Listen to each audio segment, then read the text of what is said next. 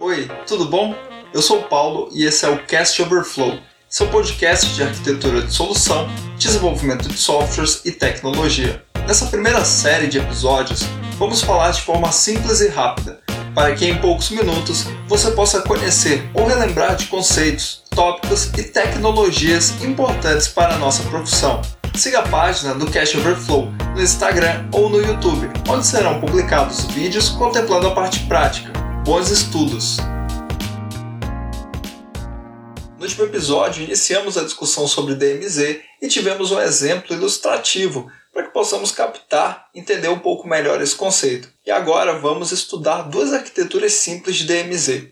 Primeiro exemplo: temos o cenário de uma rede corporativa na qual temos servidores e estações de trabalho, e todos estão atrás de um firewall. Esses servidores estão provendo alguns serviços web para os clientes da empresa.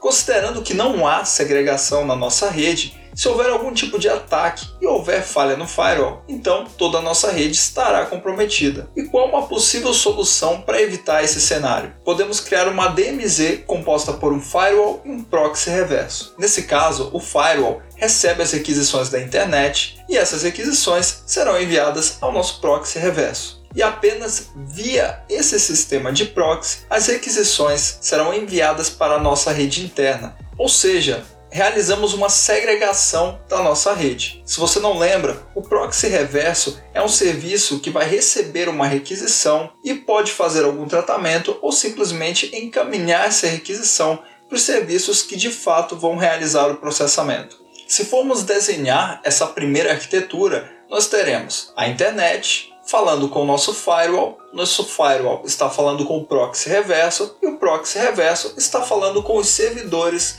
que estão rodando as nossas aplicações.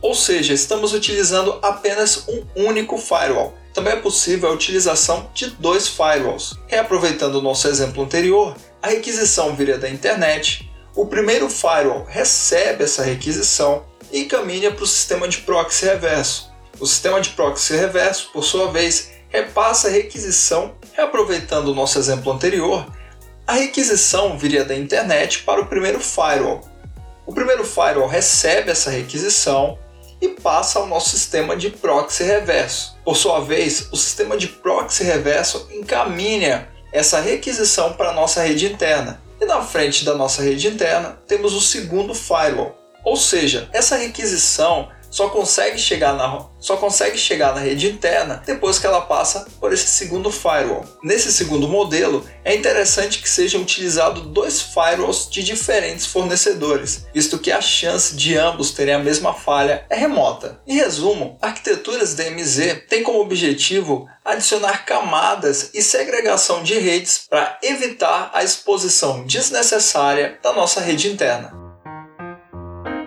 Esse foi mais um episódio do Cash Overflow. Eu espero ter contribuído com você de alguma forma. Lembrando que o aprendizado de toda tecnologia requer várias horas de estudo. Não se esqueça de nos seguir nas redes sociais, Instagram e YouTube.